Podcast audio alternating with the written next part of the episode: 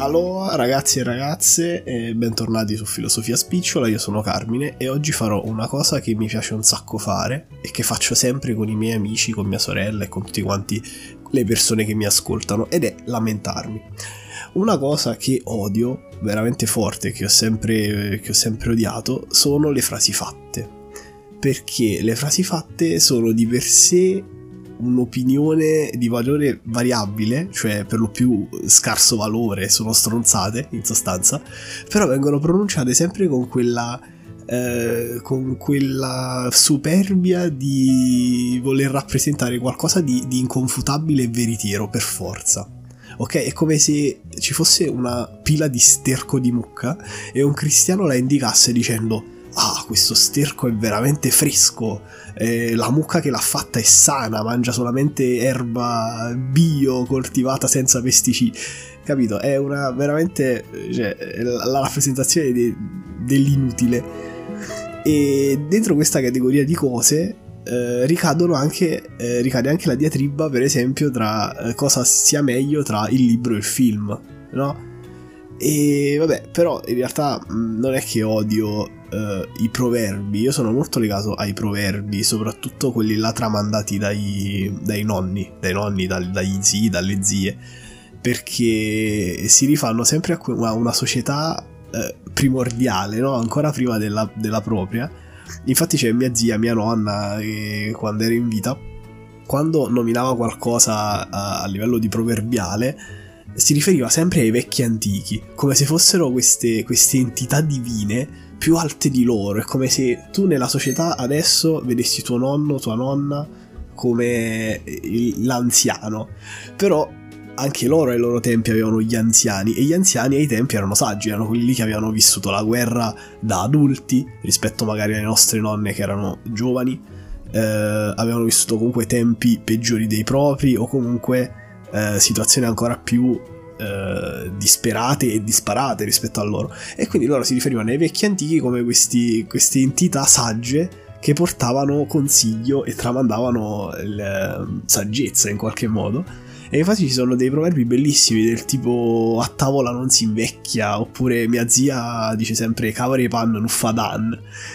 Cioè che in pratica è meglio vestirsi pesanti che troppo leggeri, cioè che se fa caldo ti spogli, se invece fa freddo e non sei abbastanza coperto rischi la freddiata.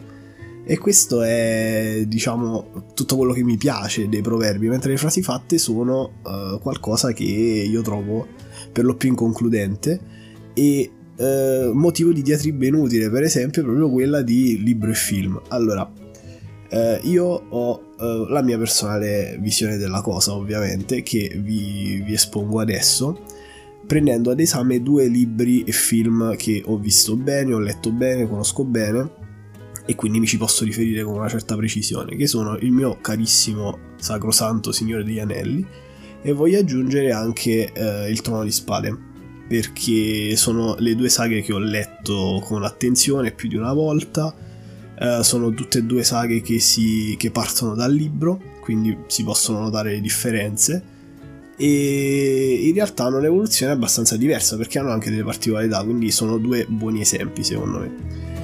Iniziamo dal Signore degli Anelli. Il Signore degli Anelli è un libro molto grosso e descrittivo perché uh, Tolkien ha sempre uh, provato a portare le persone nella propria testa e quindi in particolare a fare vivere le avventure con gli occhi proprio di chi si trova nella Terra di Mezzo. Essendo un, uh, tutta una, un'ambientazione creata da lui che lui amava molto ed essendo una cosa molto lontana dalla realtà, tu hai bisogno di entrare nella situazione, entrare nel vivere i paesaggi, vivere le zone. E quindi Tolkien nei, nei, nei libri eh, ha un, um, il fattore descrittivo dei paesaggi, soprattutto paesaggistico o comunque naturalistico, o la minuzia dei particolari nelle descrizioni anche per esempio del, de, del vestiario o delle, degli ambienti interni e esterni è maniacale. Ci sono capitoli sani, paragrafi interi in cui ci sono sol- solamente descrizioni. E eh, questa cosa è sia bella che a volte tediosa, un po' pesante, perché mh, mm, si prende davvero tanto di quello spazio nelle descrizioni, soprattutto paesaggistiche, che dopo un po' ti scocci fondamentalmente. Quindi eh, poi dipende anche dagli, dagli, adattamenti, cioè ci sono vari adattamenti italiani e diciamo quelli particolarmente aulici nella descrizione veramente sono a una certa diventano pesanti. Però diciamo che è tutto giustificato dal fatto che tu non hai un supporto visivo, quindi per entrare in una situazione anche visivamente hai bisogno di molti, di molti riferimenti scritti. Quindi ci sta che il libro sia più descrittivo rispetto al film, laddove per esempio nel film eh, un ambiente, una cosa, la foresta di Lothlorien, quella degli elfi, i campi sconfinati magari di, di Rohan, che è la, il, la, il territorio eh, erboso, oppure magari le città città, le città, la capitale, le capitali, come per esempio Minas Tirith, che è questa città, la città bianca, costruita a cinta muraria, quindi altissima, bianchissima, eccetera, sono tutti dei riferimenti e paesaggi che tu, ha, tu vedi in pellicola, tu li, li, guardi, quindi magari una panoramica di pochi secondi può valere eh, pagine e pagine di descrizioni della città o del territorio o della, della landa perché le esigenze sono diverse tra libri e film. Secondo me eh, paragonare libri e film è una cosa sbagliata perché sono supporti diversi con esigenze diverse. Quindi non, non esiste un libro migliore del film o un film migliore del libro, secondo me in generale. Però, eh, parlando di queste opere in particolare, Il Signore degli Anelli è molto fedele al libro cioè le descrizioni, tutte le parti descrittive nel film vengono realizzate ovviamente con la grafica, quindi o computer grafica o riprese. E quindi il grosso delle descrizioni si risolvono così. Il grosso dei tagli, cioè la cosa che veramente fa piangere il cuore ai, agli appassionati, insomma, o comunque alle persone in generale, i tagli, in quel caso sono giustificati perché sono una minima parte della storia, non impattano sul plot totale, sulla trama eh, e sono condivisibili. Anche se alcuni sono scene molto belle che, nel, che, avrei voluto vedere anche ovviamente in trasposizione cinematografica, però non levano niente alla storia, non ci sono salti temporali, non ci sono incongruenze, è tutto molto congruente.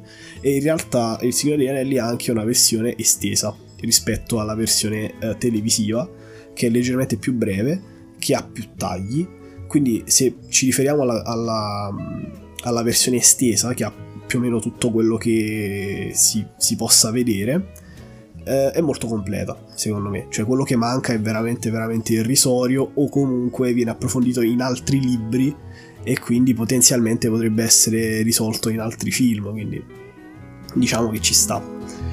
Per quanto riguarda GOT, eh, no, aspetta, eh, rispetto al Signore di Anelli c'è anche un'altra cosa. Ci sono delle scene che magari eh, al contrario del libro, eh, in cui vengono solamente accennate, a livello cinematografico si prestano molto di più alla rappresentazione. Per esempio, spoiler se, avete visto il Signore, se non avete visto il Signore degli Anelli, la morte di Boromir anche se in realtà Sean Bean è un cazzo di cliché semovente, quel personaggio, cioè quell'attore in qualsiasi film eh, che gira muore a un certo punto, quindi mm. ah, Ned Stark eh, è sempre lui. Um, eh, la morte di Boromir nel libro viene liquidata in pochissimo uh, spazio perché nel libro viene dato, viene dato, spazio a un'altra cosa, alla discussione, a tutto il dissidio del personaggio che vorrebbe per sé il potere dell'anello perché lui fa parte del, delle famiglie sovrintendente di Gondor, ovvero i reggenti uh, che al momento sono al, al, potere. E lui vorrebbe il potere per se stesso per proteggere la sua città, praticamente gra- grande nazionalismo in questo personaggio. E tentava di spiegare le sue ragioni al portatore dell'anello che è Frodo ma eh, durante, nel film magari non viene messo in luce così tanto questo aspetto di Boromir, però viene messo in luce il suo aspetto eh, combattivo. Infatti eh, nel momento della sua morte lui combatte strenuamente, ci sono scene di, eh, di azione molto belle, eh, il corno, un sacco di cose um, memorabili a livello di, di, opera e che tutti quanti i fan riconoscono essere un'ottima scena. Però questa cosa, per esempio, nel libro viene liquidata molto, molto presto, la morte di per sé, cioè il fatto che viene ucciso eh, accade in maniera quasi stealth. Lui non se ne accorge, viene colpito solo nel corno, fine. Quindi perciò il supporto è diverso e il supporto cinematografico ha avuto modo di esprimersi meglio rispetto a questa cosa. Quindi esempio, cioè non sempre il film è meglio del libro o il libro è meglio del film, è diverso, tempi diversi, modi diversi. Uh, il Trono di Spade anche è, è, molto fedele, anche se non è un libro, cioè anche se non si tratta di un film tratto da un libro, quindi vari film tratti da vari libri, ma è una serie.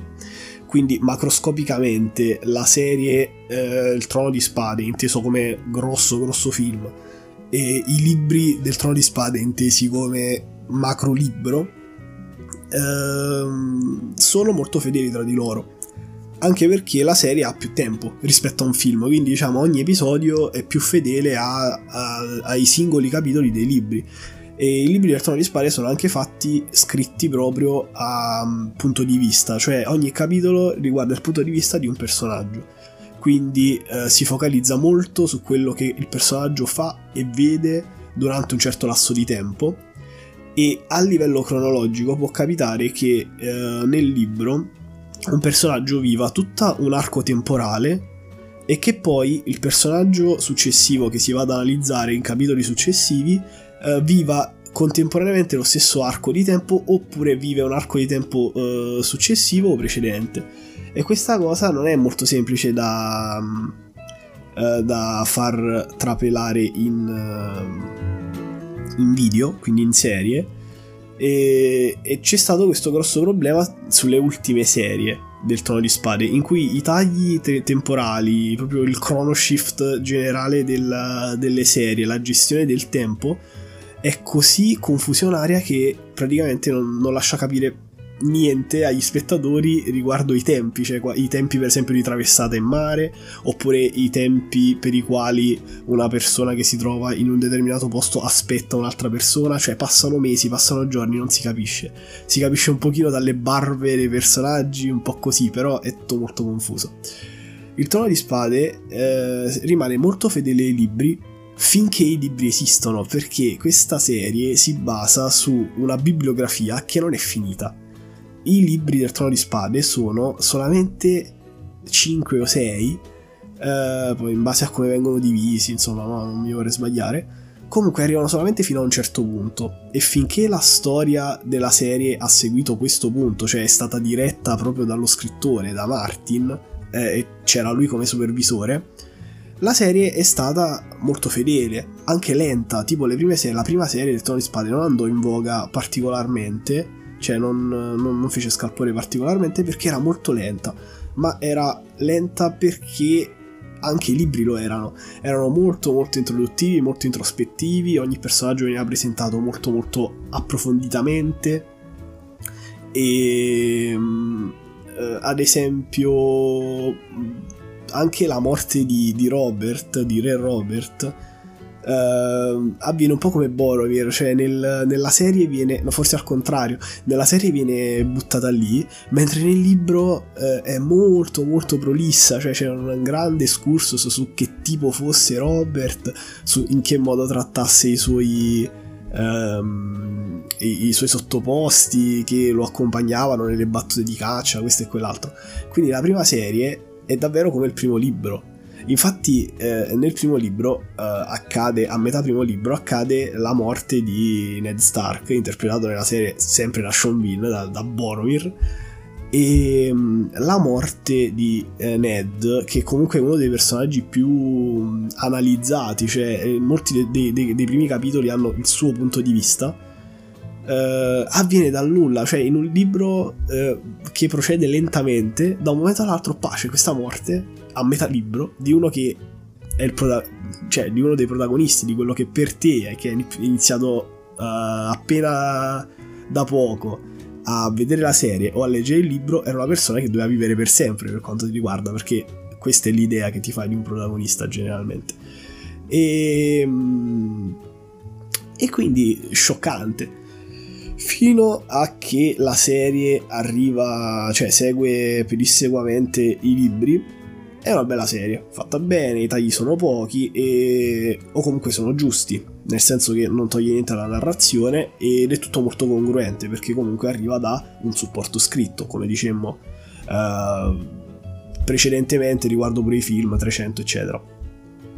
Eh, invece, eh, dal punto in cui i libri vengono a mancare, cioè da quando il supporto comincia a mancare, Martin, che è l'autore, si distacca un pochino dalla, dal seguire la serie, quindi ha solamente lasciato i diritti, e i sceneggiatori nuovi hanno dovuto scrivere roba da zero. E a quel punto c'è stato il disastro, ma per vari motivi. Il primo è che eh, i sceneggiatori sono andati molto, molto, molto alla ricerca del gusto del pubblico. Nel senso, la serie ha fatto scalpore, è piaciuta moltissimo e il fandom è diventato predominante. Quindi praticamente gli sceneggiatori hanno fatto in modo di accontentare tutti e, cioè quanto più possibile l'andamento dei trend e quindi il pubblico, cioè tutte le varie accoppiate, tutte le varie Uh, tutti i vari protagonismi che ci sono stati dopo, eccetera, eccetera, stato, sono stati tutti quanti molto veicolati dal gusto del pubblico. E una cosa che però è stata, secondo me, mortale per la serie, cioè che ha proprio lasciato la mano in bocca a tutti, è stata la gestione dei tempi, il numero degli episodi e il modo di gestire il tempo, come dicevo, il fatto di proprio il trascorrere del tempo. Questa cosa è stata gestita malissimo e anche se magari il, ehm, cioè il finale poteva essere diverso date eh, tutte quante i paletti posti dalle varie stagioni, cioè dato l'andamento della stagione ci si aspettava un logico epilogo. Uh, questo l'epilogo che ci è stato presentato in realtà è stato completamente diverso da, da come ci si aspettava. E però non è necessariamente negativo, poteva essere un buon finale comunque, però è stato gestito così male nei tempi, è stato così frettoloso. L'ultima stagione ha avuto pochi episodi eh, rispetto alla media de- de- de- dell'intera serie, dell'intera saga, che quindi la, all'atto pratico è uscito fuori insomma quello che è uscito. Uh, la delusione per uh, la ma- maggior parte di pubblico, compreso me, perché come Uh, ambientazione mi piaceva molto, come storia ci poteva stare, i personaggi erano belli ma si sono un po' persi, cioè sono stati caratterizzati sempre meno, sempre peggio andando avanti e quindi male per il trono di spade. Questo penso di, rispetto a, um, alla situazione dei libri e dei film, secondo me sono, ripeto per l'ennesima volta, sono supporti diversi, hanno esigenze diverse, hanno tempi da coprire diversi, differenti, modalità differenti e non possono essere messi a confronto. E in generale non c'è di meglio uh, tra cioè non c'è una, un supporto migliore tra libro e film sono semplicemente cose differenti con i loro pro e con i loro contro. Quindi uh, di queste opere ci sono state molte scene uh, che a livello cartaceo sono state rese meglio e che ho preferito e altrettante sono apparse meglio a schermo rispetto che per iscritto. Perché ovviamente il supporto visivo è un supporto potente, secondo me, ma è anche vero che uh, il livello descrittivo mm, che si lascia un po' all'immaginazione pure ha la sua gro- grossa forza. E bah, questo qui è è un, tema molto specifico e secondo me fa parte del, del macroscopico, mm, del macroscopico mondo del, delle frasi fatte però ce ne sono anche altre che mi sento spesso e che mi fanno impazzire, ma nel senso che le trovo proprio un po' mi fanno ridere, un po' mi fanno piangere perché sono così banali. Ultimamente è stato detto delle donne che dovrebbero dedicarsi solamente all'accudimento, all'ostetricia, alla famiglia. Cioè, è, è così degradante che sembra veramente di, di, di tornare indietro invece che andare avanti e diciamo sulla stessa falsa diga di queste, di queste frasi fatte qui eh, per esempio a me ha sempre fatto ridere quando la gente eh, diceva in contesto scolastico ai ragazzi è intelligente ma non si applica anche perché secondo me è una gran falsità. Cioè c'è gente che è stupida e basta. C'è gente che non ci arriva. E lo dico diciamo forte del fatto che i miei genitori lavorano in ambito scolastico e certe cose le, le captano e me le riportano. Cioè, gente che. Gente non, la, la, gente non intelligente esiste in realtà. Quindi intelligente non si applica. Mm. Poi mi fa ridere pure. Eh, stavamo meglio quando stavamo peggio. No, cioè, no, non in assoluto. Ci sono delle cose che. valori che si sono persi nel tempo, è vero. c'erano altre considerazioni delle cose, è vero. Però andare a pisciare in balcone o nel terrazzo o nel, nella loggia, no? Col, con la tempesta, cioè non avere il bagno a casa e dover fare i chilometri sotto la pioggia per pisciare, no, non è stare meglio. Una volta ci, ci si divertiva con poco.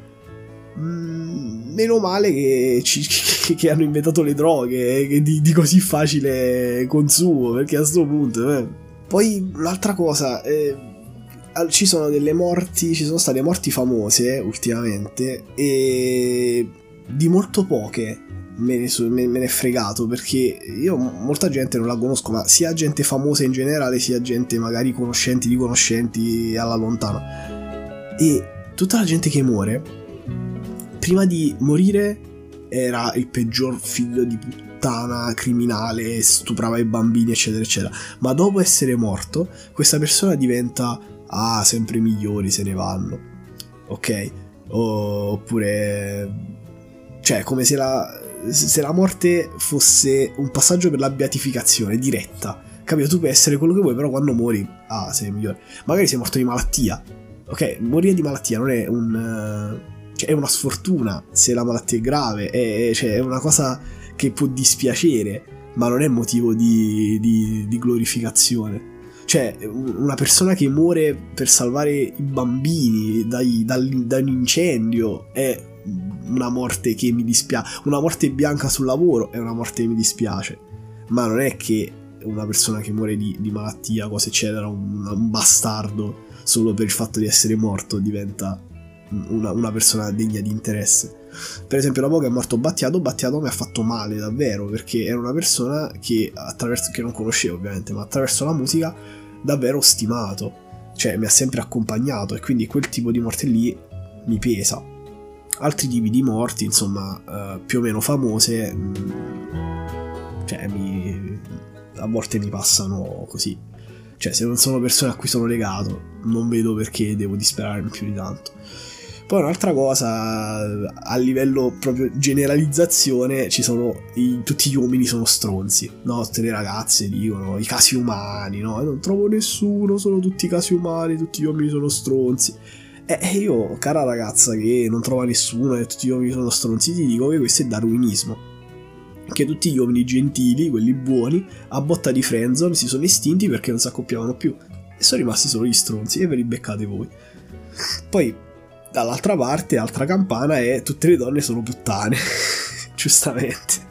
E eh beh, scusa, è, è logica questa, perché se tu hai una chiave, no? che apre tutte le porte è una chiave magica. Però se hai una serratura, capito, che si fa aprire da tutte le chiavi, è, è una serratura difettosa, no? No? Eh? Cagne. Poi ci sta. Ci sono i ciccioni che sono simpatici, vero? I ciccioni sono tutti quanti simpatici finché non vai al supermercato e gli fotti da sotto al naso l'ultimo budino. Poi vedi come è simpatico. Poi, poi, poi, aspetta, mi fa, mi fa pariare pure eh, quando dicono che. Madonna, questo lo sento tantissimo, soprattutto in questo periodo. Che eh, non è tanto il caldo, ma è l'umidità, no? E quindi io alla persona di questi dico: Wow, come, come fai a sederti in maniera comoda? E perché? Perché non dovrei sedermi qua? Perché non è fastidioso il termostato infilato su per il culo? Cioè, come fai a definire che la, la temperatura è 30 gradi, però percepita 40 perché c'è un tot di umidità? Cioè, che cazzo significa? Fa caldo, fa caldo, è afoso, è secco, quello che è, ma fa caldo. Che c'entra l'umidità? Se in, l'umidità in inverno eh, cioè, non è che fa percepire il freddo più freddo, fa percepire il freddo un, un, minimo più pungente. Però vado a tutte queste cose mi fanno impazzire, frasi fatte. Poi pure per esempio che in, in, cioè, tutta la gente va all'estero per le vacanze, però in Italia ci sono un sacco di bei posti, no? Perché si va all'estero? Uh, I neri hanno tutti quanti il ritmo nel sangue, soprattutto quando si parla di cantanti così internazionali, cose eccetera. Le patate sono diventate un cibo per ricchi. Uh, I gatti sono più. saranno più bastardi e indipendenti, però sono più divertenti dei cani. Oppure Sean Connery è più bello adesso che da giovane. poi, poi, poi, ah, che bello il fuoco, starei ore a guardarlo fisso senza distogliere lo sguardo. E il cinese, diciamoci la verità, eh, ci ha stufato.